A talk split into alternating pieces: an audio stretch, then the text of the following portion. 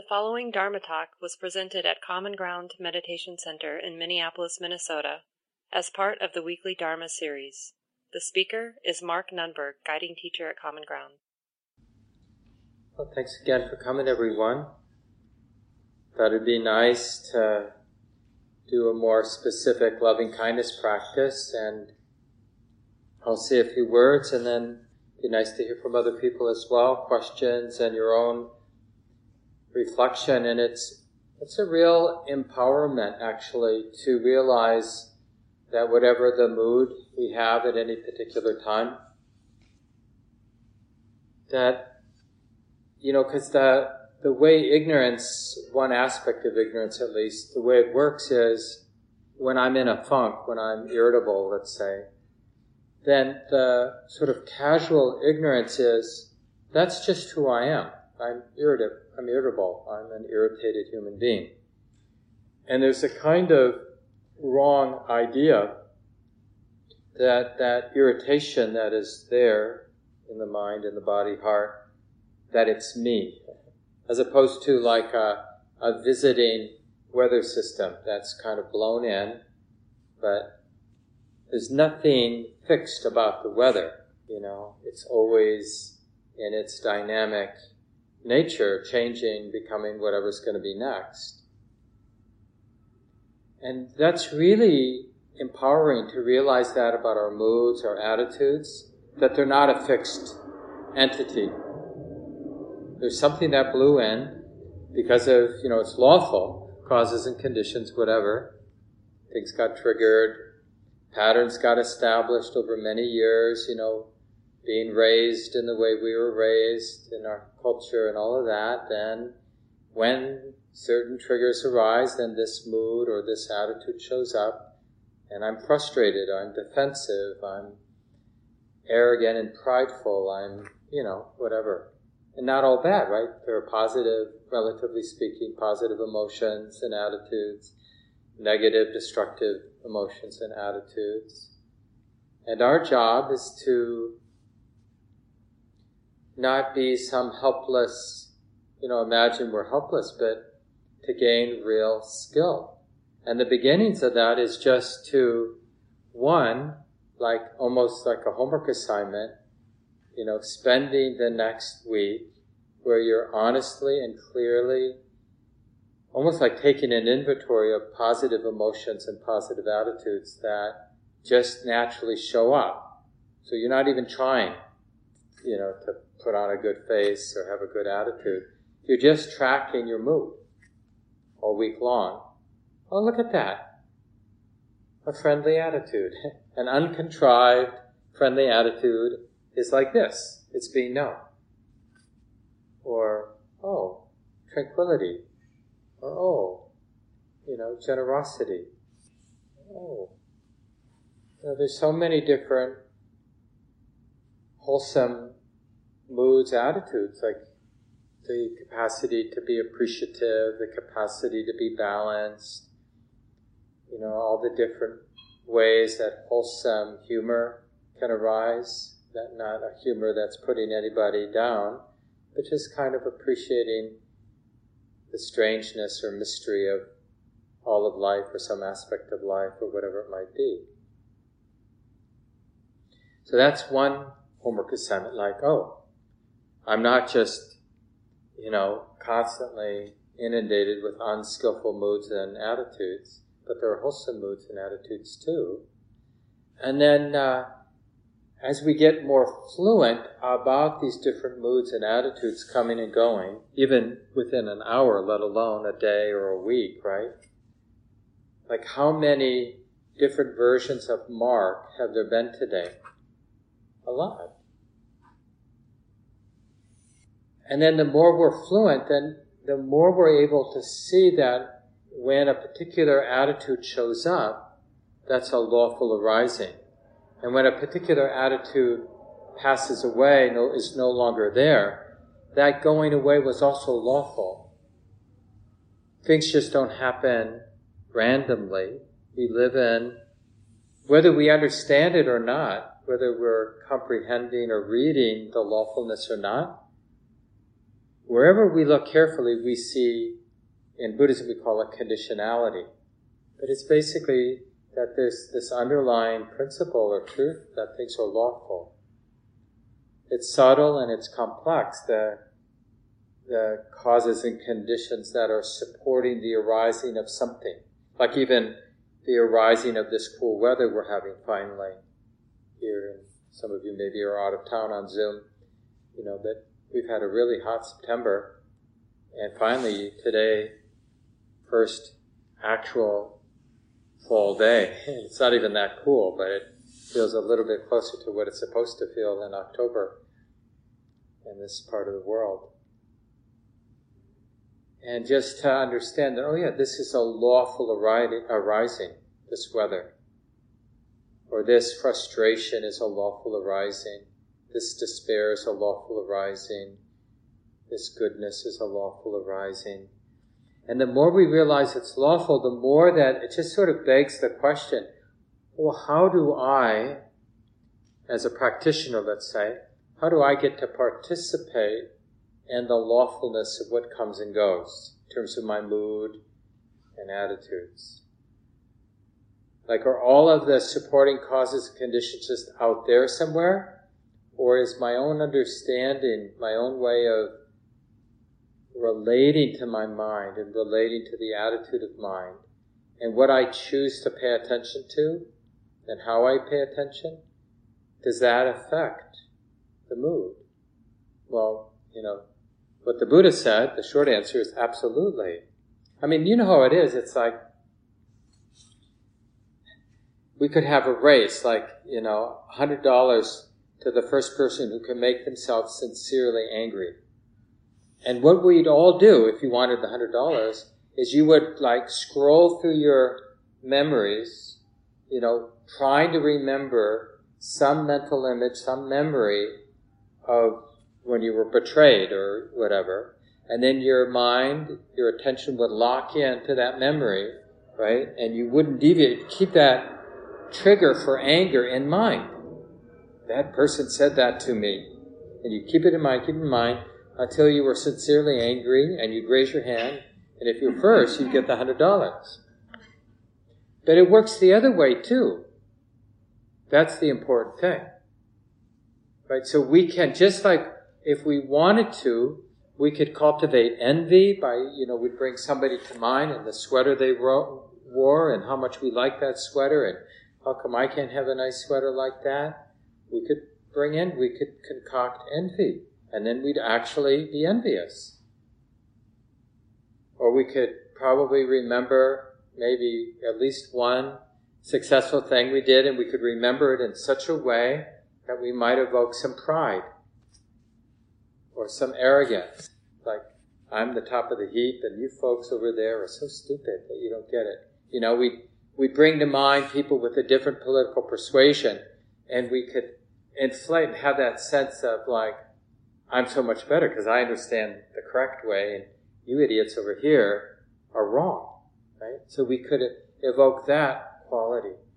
So if we can evoke all those negative, unwholesome attitudes, why can't we do through the same process?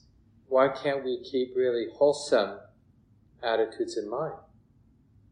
And the thing about when we really get to know in our own subjective experience what loving kindness is, whatever you want to call it. Sometimes it's even better to use a whole different word. That's why, you know, we offer often the word metta, because, you know, in English, we'll use the word love for, I love hamburgers, you know. So we use that word in all kinds of different ways. So we don't really, in, in English, have a word for love that's really about uh, not love with attachment, but this, you know, it sounds strange to say spiritual love. It sounds a little clinical or, I don't know, not something we're that interested in, spiritual love, right? But metta is something we should actually be interested in because it feels good. And here's the kicker it's really functional. You know, in the Buddhist way of thinking about these Brahma Viharas is the Pali phrase, divine abodes. These are the place we should abide, the four emotions, the four attitudes we should abide with. And that's really all the four, the only four emotions we need. And the basic one is that basic goodness of the heart, goodwill, or friendliness, metta, loving kindness. So that's so those are the ways we translate that word metta. And then that basic goodness when what's showing up for me is my own or somebody else's suffering, it just naturally morphs to what we call compassion. And compassion is different than empathy. It's related, but it's different. Because empathy is a kind of sympathetic resonating. So you're suffering, and then I, I know you, and I know that you're suffering, and then I'm kind of sympathetically resonating, like I'm kind of feeling your pain. And that, you might like that or you may not like that, but I'm not really in a position to help you because I'm now burdened by your suffering. And we get burnt out with empathy. Compassion gives us some immunity to that problem of empathy. We're still sensitive, we're still aware. We need the connection. We need to sense that you're suffering and it could be our own suffering, by the way, right? We need to sense the suffering, but the mind is really attending. What it, the mind is keeping in mind is, I care about your suffering. I wish for you ease with these difficult conditions. And if there's something I can do to support that ease for you with those difficult conditions, or me with these difficult conditions I'm facing, I'm going to do it because I care that that's an uplifting emotion. Compassion is a beautiful, resonant, uplifting emotion. It's not a depleting emotion like uh, pity, where we're feeling burdened by people suffering. As if we were to go up to them, you know, I joke sometimes and say, you know, we go up to a good friend who's in the hospital or on their deathbed, and we say to them, you know, your suffering is really bothering me. You need to get better. I can't stand how unpleasant this is. We don't say that. But that's kind of where we can be sometimes. And, we, and when we're there, we should be honest about it. And honest that that's not spiritual love. That's not metta. That's attachment that might masquerade as compassion. But it's, it's not really compassion. Because we're attached and we're afraid of the suffering that's there in the world, in our own heart and in other people's lives at times. And when that basic goodness of metta runs into something beautiful, then we call it mudita, appreciative joy, where your happiness, your success, even simple things. We see somebody who really looks put, put together, and instead of envy, we think, like, oh, you know, you seem like you got your act together today. You know, I don't, I don't know the whole truth, but you just look good. You look like you, you're feeling good and you're looking good. And whatever that simple happiness that I'm imagining you're having, may it continue. May it increase. May it never end. Your happiness, whatever I'm sensing over here, that makes me happy. Uh, Dalai Lama says it like increases the odds for happiness by whatever the population on the planet is now, 8 billion to 1, right? Because anybody's well being, even simple well being, like sipping their favorite Starbucks mochaccino, whatever, you know, you seem to be enjoying that. May that simple experience of happiness, of sense pleasure, may that happiness continue, increase, and never end. Now we know it's not going to continue and increase and never end but the wish is still that wish. And that wish is a beautiful wish. It's not it. We don't have to imagine that we're ignorant and that we think somehow my wish is going to somehow shape the multitude of causes and conditions and you're only going to forever drink mochachinas or whatever they are, you know, and be happy about it. We know better. But when you actually have that wish for someone's well being and their continued well being and even their increased well being, you'll see when you look that that wish is a beautiful thing.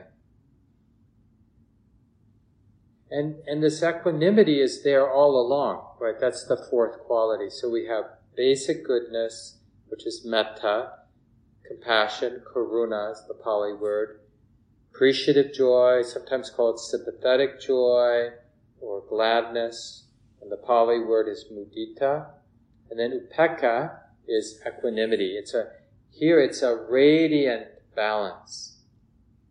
It's nice, isn't it, to think of equanimity as a kind of love. Because again, we think when we hear the word equanimity, we think of kind of flat, cool, nothing matters.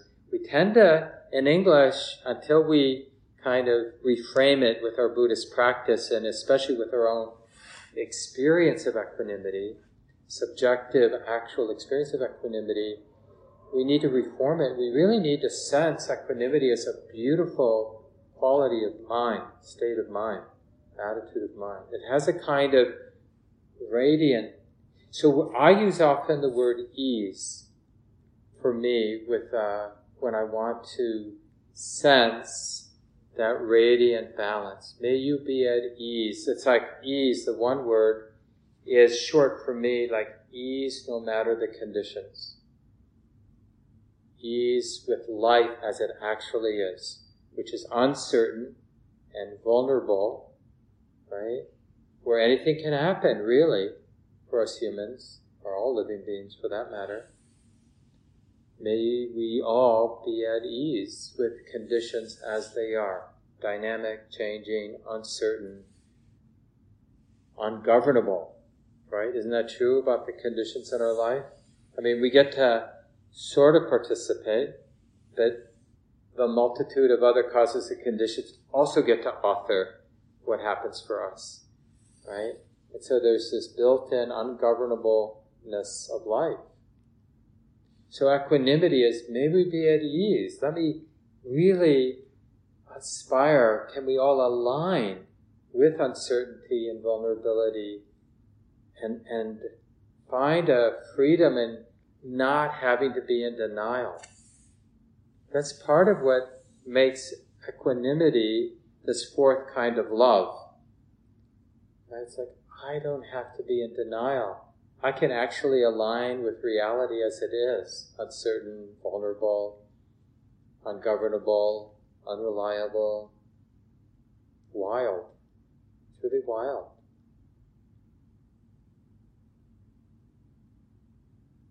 We sense that, you know, with the storms, you know, when weather, or you're, if you've ever been by the ocean when there's really big surf, it's just like, oh my God, life, nature, the world.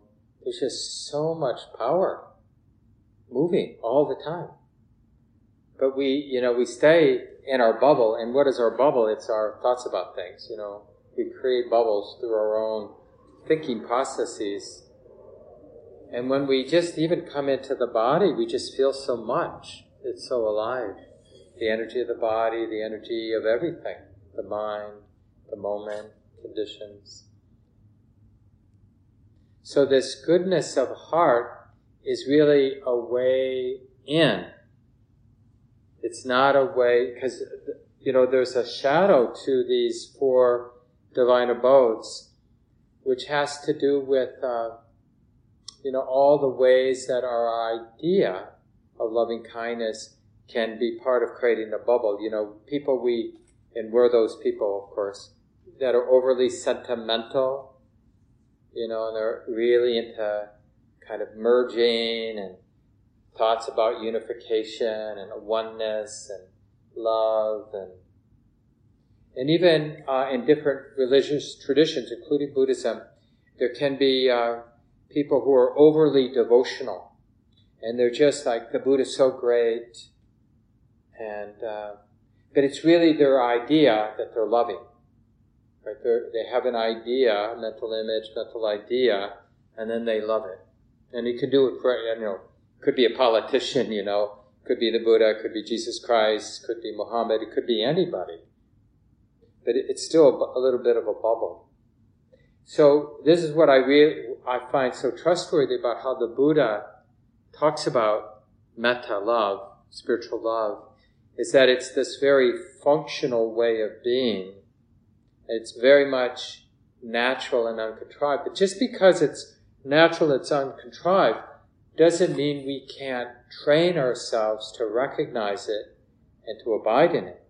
Because remember, the training isn't so much about, we're not concocting loving kindness. We're creating an equal force as a counterweight to the habits in our mind to be aversive and afraid and anxious, right? All of those different expressions of aversion, which is the opposite of loving kindness. And because, you know, just as an animal that has relied on aversion and fear to survive and to mate and, you know, get through the next day, it's just a big part of our conditioning. So when we take on a training like we did tonight during the guided sit, don't think of it as like, oh, that's so weird that you have to like bring somebody to mind and repeat these phrases or however you want to do it. And there are other ways to do it, you know, but remember what we're doing is we're being honest. We've been paying attention and we realize how often I'm defensive, I'm irritable, I'm frustrated, I'm angry, I'm fearful, I'm anxious, these different expressions of not love. Okay. So I need to, I need to sort of build some momentum. I need to create this artificial thing I'm calling loving kindness meditation, where I'm going to practice keeping in mind this other, you know, sphere of attitude, this other category of attitudes of loving kindness. So how can I do it? Well, I can bring my cat to mind. I can remember holding my cat next to my chest. And I can remember when I had that mental image, that memory, I can remember, oh yeah. Because the memory of me holding my cat for a few moments when he lets me, that love is pretty pure. And when I remember that love, that love isn't back wherever, you know, two days ago or earlier today. That love is right now. Right? So we, we create a little wormhole to the authentic, actual generosity of the heart. Because right then and there, as I'm remembering my friend or my benefactor, somebody who was really there for me in my life, I had this great fifth grade teacher. He actually came here. He, he lives in Iowa after, you know, many, many years, 50 years or whatever it was. But, uh, yeah, he just kind of took me under his wing and saw something in me that helped me see something in me that made me feel good about life and myself and and about yeah, just goodness in general. And uh, so, you know, I bring him to mind, or some of my teachers, my Dharma teachers to mind, and that love is pretty pure. I, I may not even know that much about their personal lives, but I know I so appreciative of them. And I just naturally, wholeheartedly wish them well. May wisdom and love protect you. It's like, that's not a stretch at all for those, whoever they are for each of us, those easy people. But when we bring them to mind, that love actually that we feel, it's not actually about them. We just use them to arouse it. Because you'll see when you feel that, like when I bring my cat to mind and feel that purity of love, then when I'm feeling that purity of love, I realize, yeah, I love the cat, but it's not, it's not just about the cat.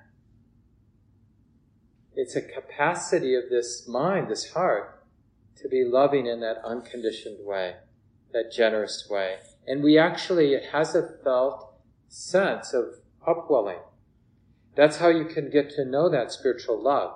It's not like a business relationship, like some of our partnerships with a, a loved one, you know, if you have a, a dear friend or a, a lover or whatever, you're married, there may be some of that pure, hopefully, some of that pure friendliness, but a lot of it is a bit like business, you know, like I'll take care of you and you take care of me. But let's be real, my taking care of you is based on you taking care of me. And that doesn't mean we're sort of doing the ledger every evening, But generally speaking, there's this sense of, you know, we're in this together. You know, you scratch my back, I'll scratch your back. You do the dishes, I'll do the garbage. You know, and there's just this reciprocity, much like business relationships. Remember, business isn't bad. It's just more on the survival level. I'll laugh at your jokes, you laugh at my jokes, or whatever. Deals we make with our good friends and our partners. And that's one thing, but there's something we can aspire to that's beyond that. And it's really not about the cat or about my Dharma teachers who I care about and wish well for. We really want to see that it's about the love itself. That is such a beautiful refuge. And this is really about the path because one way to talk about the path, it may seem a little weird to say it this way, but we're going from a mind that is fixated on the objects of our experience. The meal we had tonight, our thought about what tomorrow is going to bring. And that's what life is about. And, and our Dharma practice is realizing what, what our real refuge is, what our real orientation should be around, is how we're relating to those objects, not the object, objects themselves. That in a way, who and what we are is the way we are relating. So it's not that it's not about the object that we're relating to, but what's more important is how we're relating, how we're knowing, how we're being sensitive. That's what's really, are we being sensitive in a way that's controlling and fear, fear-based? Or are we relating to whatever we're relating to with love? And that is a game changer when we realize what that's about because then you see the objects, the specific um, circumstances and conditions of my life are become less and less important, and what becomes more and more relevant is how I'm relating. But how I'm relating isn't dependent on the particular conditions. I can be loving no matter the conditions. We see people who are so suffused with love, even in miserable conditions. You know, people on their deathbeds in a lot of pain, but they're just in a very generous, loving place. Not always, of course, right? And you see people who have so much material abundance, but their hearts are so tight and narrow and closed down. So how we relate and this is a great thing about, um, yeah, just seeing people with less um, material abundance and how it's not a clear, I mean, obviously, we wouldn't wish poverty or illness or pain on anyone. But there are people who are dealing with challenging conditions, who are finding ways to be relating to those challenging conditions that are quite uplifting and liberating. And there are people who have very outwardly fortunate conditions who are relating to those fortunate conditions in very tight and narrow ways, and they're miserable. And we can check this out because it's not about like believing what I've just said and just start with this attitude of friendliness contentedness, generosity. Just realize that any there's there's a way in any moment to be generous. There's always a way to be generous. Just like there's always a way to be stingy. It's like you know, even when my partner and I, we have a really luxurious bed now because we bought a new mattress and we got nice blankets and nice sheets and we we had our bed, bedroom renovated a few years back and have a nice window and, you know, good airflow. And I mean, it's like a comfortable place. And, uh, but you know, you can get stingy about like who's got more blankets or you have my pillow. I'm talking about myself, not my partner. It's like, this is my pillow. What are you doing? Give me back my pillow. you know, because I like try to make everything perfect, and then we get attached to having it just the way we want it. You know, and uh, this is the middle line of the bed. You know, it's like this is my side. you know, it's like, what's that cat doing on my side? That's where my legs go. You know, all these little things we can be stingy about. And that the you know, it's just a functional question to ask, like, oh, well, how's that working for me? It's not about like, in some legalistic sense, do I have rights to be frustrated? Right? It's like, yeah, we may have the right to create a lawsuit in our heart, you know, but that doesn't mean we'll be happy making that lawsuit. That's the functional question, like, how is that working for me? Yeah, politics in the United States seems very off these days, right? But, so, should I be, like, freaking out? Like, how's that working for me? I mean, the question is, is there something I can do to make things better? Well, then let's do that. Or, no, given, you know, my situation, there's really nothing at this moment for me to do right now. Or, you know, relatively speaking. But in either case, whether I'm going to do something and get involved or I'm not going to do something, why be in an aversive state, a fear based state? Who does that benefit? Who is that helping? Is there a way to be friendly? Is there a way to be loving? Is there a way to be compassionate and tender and forgiving and patient? And remember, love can be quite fierce. Compassion can be quite fierce. Love is not a feeble thing. We think, you know, we got to be angry to, to kind of get something done, but we haven't actually checked that out. Like, one, what are the the Buddha? He equates uh, anger, you know, relying on anger to get things done as a wildfire. Like we might clear the field, but the fire just keeps burning. You know, it takes everything down because nobody controls it. And you, we see that. Like when we're angry, the easiest thing to do when we're angry is to get angry at other stuff. And if we're mindful when we're angry, we'll really catch that. It's like, like the anger is looking for the next thing to burn down. So it's not even about what we were initially upset about. We're starting to look for other things to be angry about. Have you caught yourself doing that? Same thing when we're lustful and really like liking nice stuff. And we, we want to look at, we want to bring to mind other nice stuff that I could like and want and crave. Because that's the nature. They're like, uh, very much like a drug. Greed and aversion are very much like a drug. We do get an initial hit when I'm all, my mind is all wrapped up with desire or all wrapped up with anger. But then it needs more, and then it needs more, and then it needs more, and then eventually we feel really strung out, burnt out by it. And the antidote is living with these four beautiful emotions, these four divine abodes, as they're called, of loving kindness, compassion, appreciative joy, and equanimity. And it just starts simple. I'll just read this. I've read this before. Some of you have heard it. Some of you know Kendrick, a long, long time community member.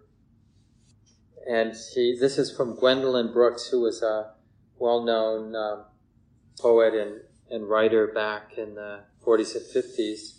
I think maybe she might have been the first uh, black woman to win the Pulitzer Prize back then, is unusual back in the early 50s, I think, when she won it. And the book here is Maud Martha.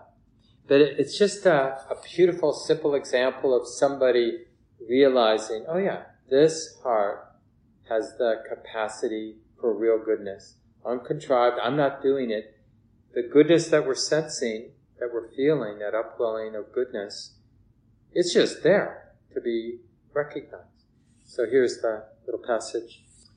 Go home to your children, she urged to your wife or husband, and she opened the trap, the mouse vanished. Suddenly, she was conscious of a new cleanness in her. A wide air walked in her. A life had blundered its way into her power, and it had been hers to preserve or destroy.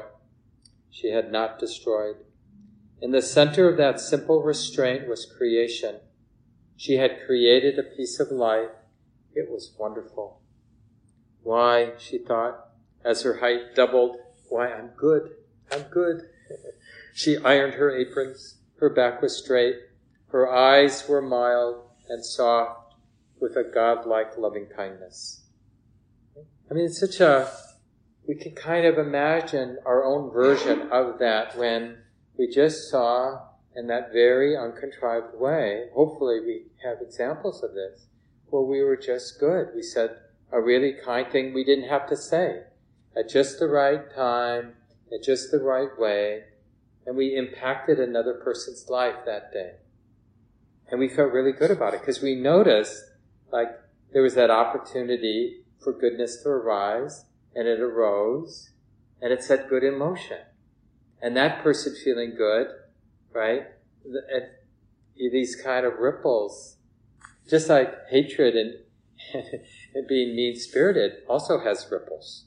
You know, when we're around hateful people, we tend to sympathetically resonate and start to get into it too. It matters. These seeds that we plant in our own mind and heart, but also in our wider worlds, the communities that we're part of. So maybe I'll leave it there. That leaves us a little bit more than 15 minutes. It'd be nice to hear from each other. Those of you online, of course, can just raise your digital hand, and if you don't know how to do that, just uh, unmute yourself, and then I can put a microphone next to my computer speaker here, and everybody in the room will be able to hear you.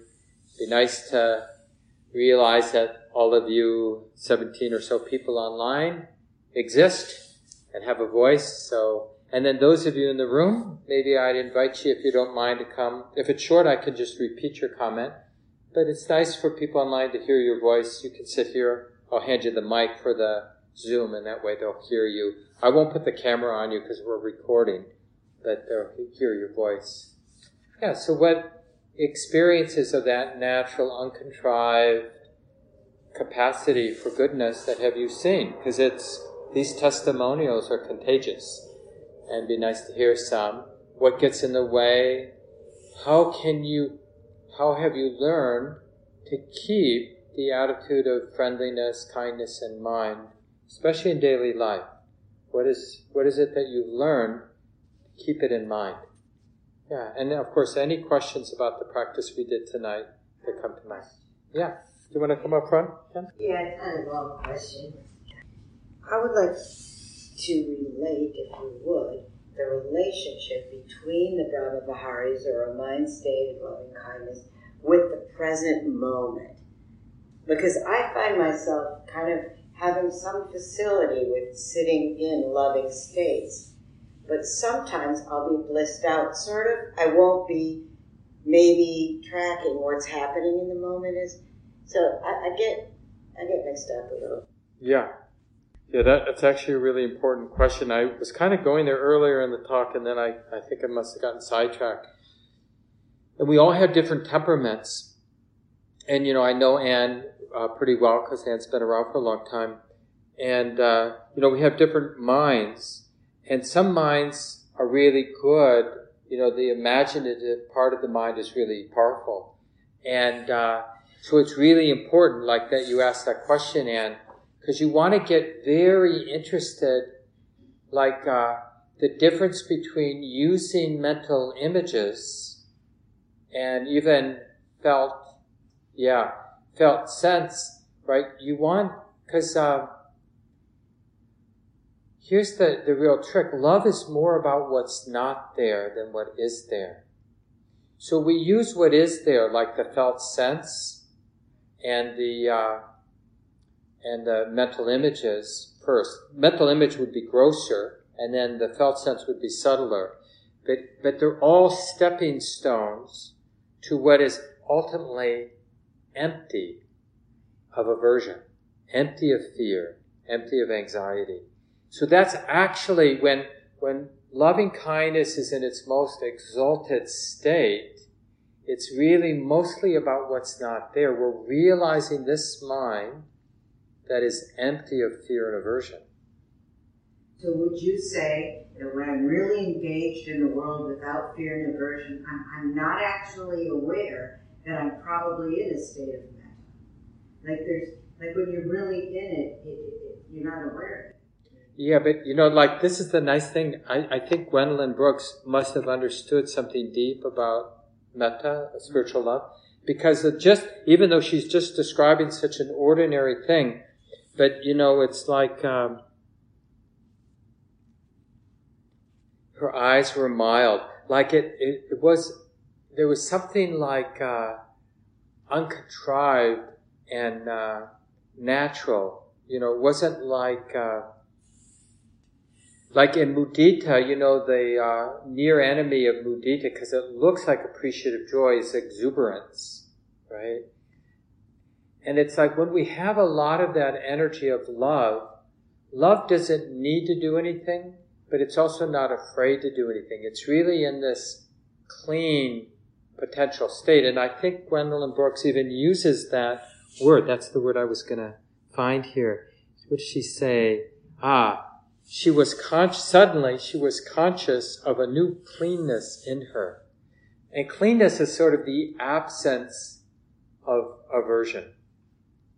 It's like something's different. What's different? Oh, it's not what's here, it's what's not here. Something has gone away. This heart, the space of this moment, is empty of fear and aversion.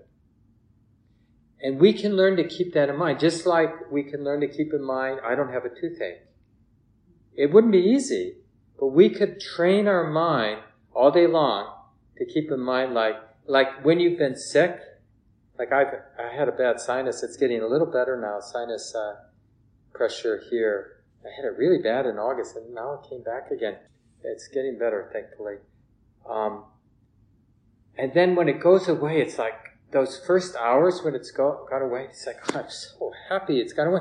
But then, like, within 12 hours, it's like you're oblivious to that you had a sinus headache, you know? And it's like, no, it's still nice that it's not there. But we don't remember that it's not there. But there's that clean taste, like that clean smell, like when you breathe, that like you. Like, that's what I mean by kind of like. But it is, you're, you're right, it's something. But, but the more we can get that the something is the absence, the closer we're getting, the more stable and deep and transforming the experience of love is. Yeah. That's why I really appreciate that about, because there is this whole shadow that I talked briefly about of making love into a thing. Just like in Buddhism, making Buddha nature into a thing, then the ego will want that thing.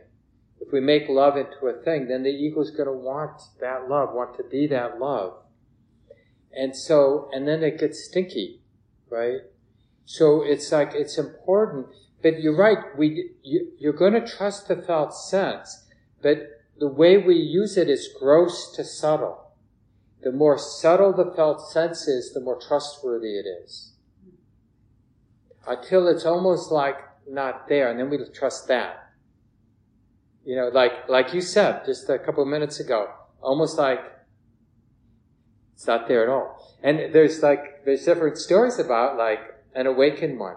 Like the awakening process is mostly when the mind goes from being ignorant to being less ignorant. That's what really makes a splash. That's what gets the mind's attention. But once the mind has been free of greed, hatred, and delusion, does it notice that it's free, uh, free to greed, hatred, and delusion? Well, sure, when we go from a mind contaminated and overwhelmed by greed, hatred, and delusion having less and less, we know each of those steps because the contrast really stands out. It's like putting a heavy backpack down. Oh, that's nice. But once there's no backpack on, after a while, being awakened, having a mind free of grasping, free of greed, hatred, and delusion, it's just ordinary. And I think that's what you were maybe pointing to in your comment. Yeah, and I think people that are dying, because it's so elusive, it might not be able to feel it, the trust of the empty. Yeah. Well, some people who have a gradual entry to dying, they might get some real practice. There's some newer research um, in the whole hospice world. I don't know if you've seen it, uh, but just sort of rethinking what the mind does, and uh, and they've really equated the dying process to people who have near-death experiences. A doctor, an MD, was originally in Buffalo. I don't know, but he was a hospice doctor, and he looked a lot at. Uh, maybe Eric remembers. Do you know who that doctor is, Eric? But anyway, he uh, he started, you know, just talking to families and and these people near death. Um, that they used to they start having these interesting dreams, you know, and that's what they thought they were dreams. And my dad had one of these dreams when he was near death, uh, staying with us, Win and me, at our house, and uh, and we just think of well, they're just having a strange dream, you know.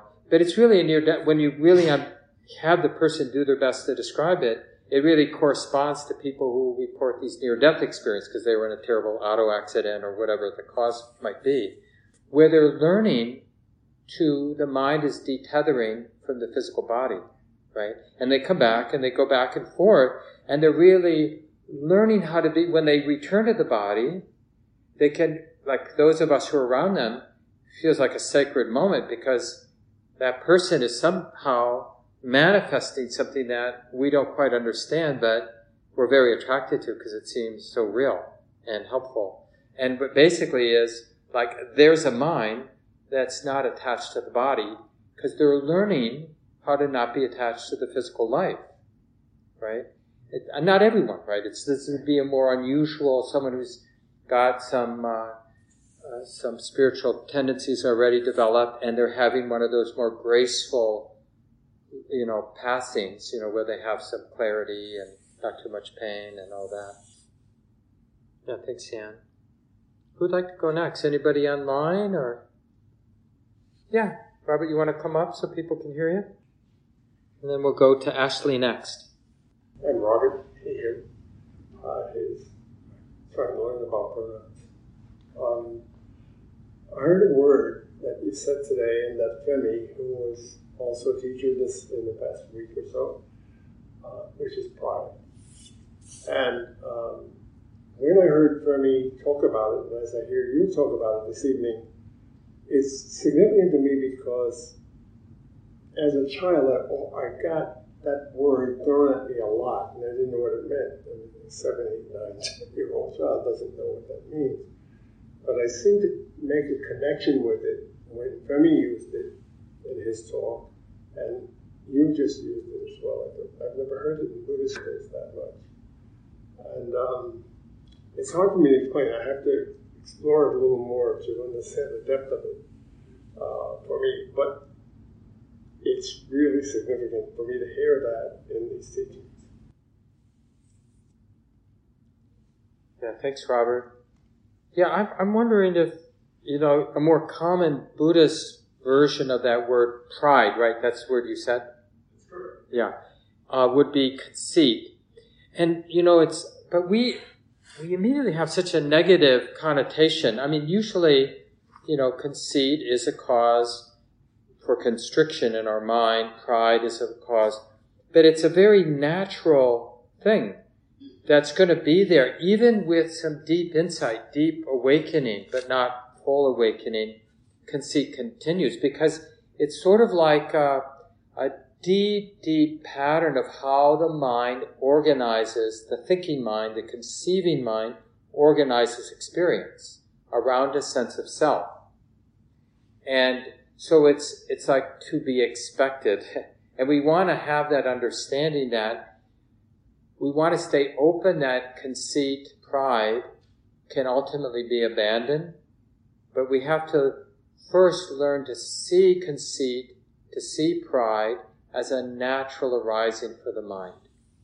You know, just like when a child um, learns, you know, even a little child learns to walk. I don't know if you've been around a little kid when they're learning to walk or any kind of skill, and then they, they start to master it.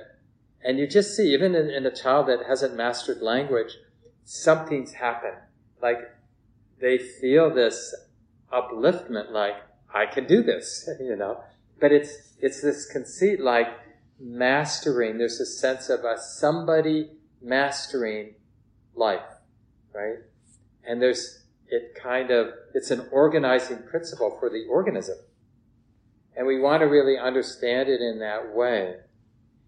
And it's like, and it helps us understand with humility the nth degree of awakening, which is the mind still can function in this sort of relative world where we use personal pronouns, but it isn't confused by conceit and pride.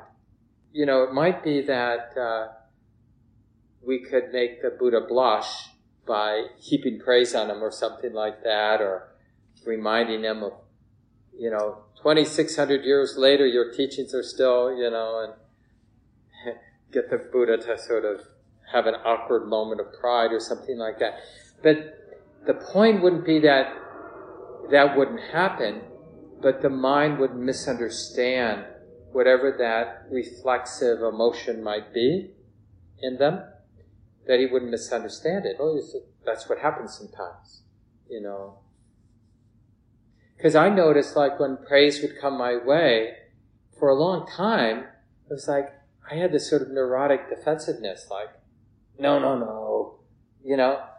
And then finally, I mean, several people had to tell me, like, it's a little weird, you know, whatever, you know, why are you afraid? And then, and then I realized I didn't really know how to let pride or praise, how to let it move through. We have to just let it in and let the personality respond to it without being embarrassed by whatever that response is. And I find like that's really hard practice, good practice. Okay, Ashley, you want to unmute yourself? We'd love to hear what you have to say, and this would be the last comment. Hi, sure. Uh, thank you for teaching tonight. Oh, you're Mark. welcome. One second, Ashley. I'm going to move them. Okay, now you can go. Okay. Can you hear me all right now? Yep, we hear you well. All right, perfect. Um, I was really interested in what you said about sentimentality, and it brought to mind, you know, sometimes I'll, I guess, just consciously bring to mind a quote or something a teacher has said when I'm experiencing life. So, for instance, like sometimes during walking meditation, I'll think about what Thich Nhat Hanh says about, you know, we are earth walking on earth. And I'm curious, and I'll explore this for myself, but also curious to get your thoughts on like, when is that being sentimental and kind of prevents us from experiencing the walking meditation as it is right now? Versus when does that help prime the mind? And um, yeah, I don't. Hopefully, you get the gist of my question. Yeah, it's an excellent question, and it really it's related to what Anne was talking about, and uh, it's also related to the question, what is helpful or wise thought? Because there are thoughts like that. Gatha is a a word that's used in Buddhism and traditions that just means like a, a useful little wisdom phrase that we bring up, like earth walking on earth, that Ashley mentioned from the wonderful teacher Thich Nhat Hanh. Um, there are thoughts that can lead us into mental proliferation, which we would consider unskillful thoughts. Like even a beautiful thought like that, if I misuse that thought, I could spend hours just lost in thought about Earth walking on Earth and what does that mean and but I'm not really getting deep and I'm not having insight. I'm just kind of mental proliferation, thoughts leading to more thoughts. And because there's a there can be a kind of hunger in our thoughts where we're looking for the thought that will give us a jolt of emotional energy but then it fades, and then we need another thought, and we're kind of, just like when we scroll through the internet, we can do it in our own mind, trying to just feed a hungry beast that is never satisfied. But there's also ways to use thoughts that help drop the mind in. And this, this is what I meant from uh, what Anne was saying and we were talking about together, where we go from thought to feeling, the feeling that's here, the underlying feeling, and then once we're in the felt sense, then going from gross to subtle. Because we're really, what we're doing in spiritual practice is we're learning how to put everything down. Because we don't actually know how to relate to this manifest world until we learn how to let it all go. So we go from gross to subtle, not because emptiness or subtle or putting it all down is the end all. It actually tells us how to inhabit this world that we live in, this relational world. So that's how you use it, Ashley. It's like when you say earth walking on earth, notice how you can be, that phrase, that beautiful little phrase, can be used to cut through a lot of sort of fixations of the mind and really the mind can drop into more simple place. But never presume that the more simple place is the end. Right? We want to really cultivate a taste for like this is simple, this is peaceful. Could it be more simple, more peaceful? That's not greed. That's a really wholesome interest. That's a spiritual interest. This is really tranquil. This is really peaceful. Could it be more peaceful, more tranquil? Because we follow that thread until there's no thread to follow. That's the path. Or one way to talk about the path. Anyway, we're a little over. It's really nice to be with the Wednesday night community. Good to be here. Wish you all well. Shelley will be back next week. Um, there's a half day retreat on Saturday. Join in for that if you want. And uh, all lots else coming up. I think in a week or so we'll have the registration. Shelley and I will be leading the year-end retreat. We'll have people at the retreat center. Hopefully about 30 people or so practicing here at the retreat center. I mean, the city center in Minneapolis will close the city center to all the other programs and people online. So, uh, for 30, this will be our 31st annual year-end retreat.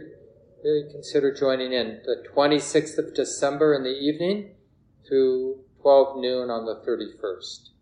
This talk, like all programs at Common Ground, is offered freely in the spirit of generosity.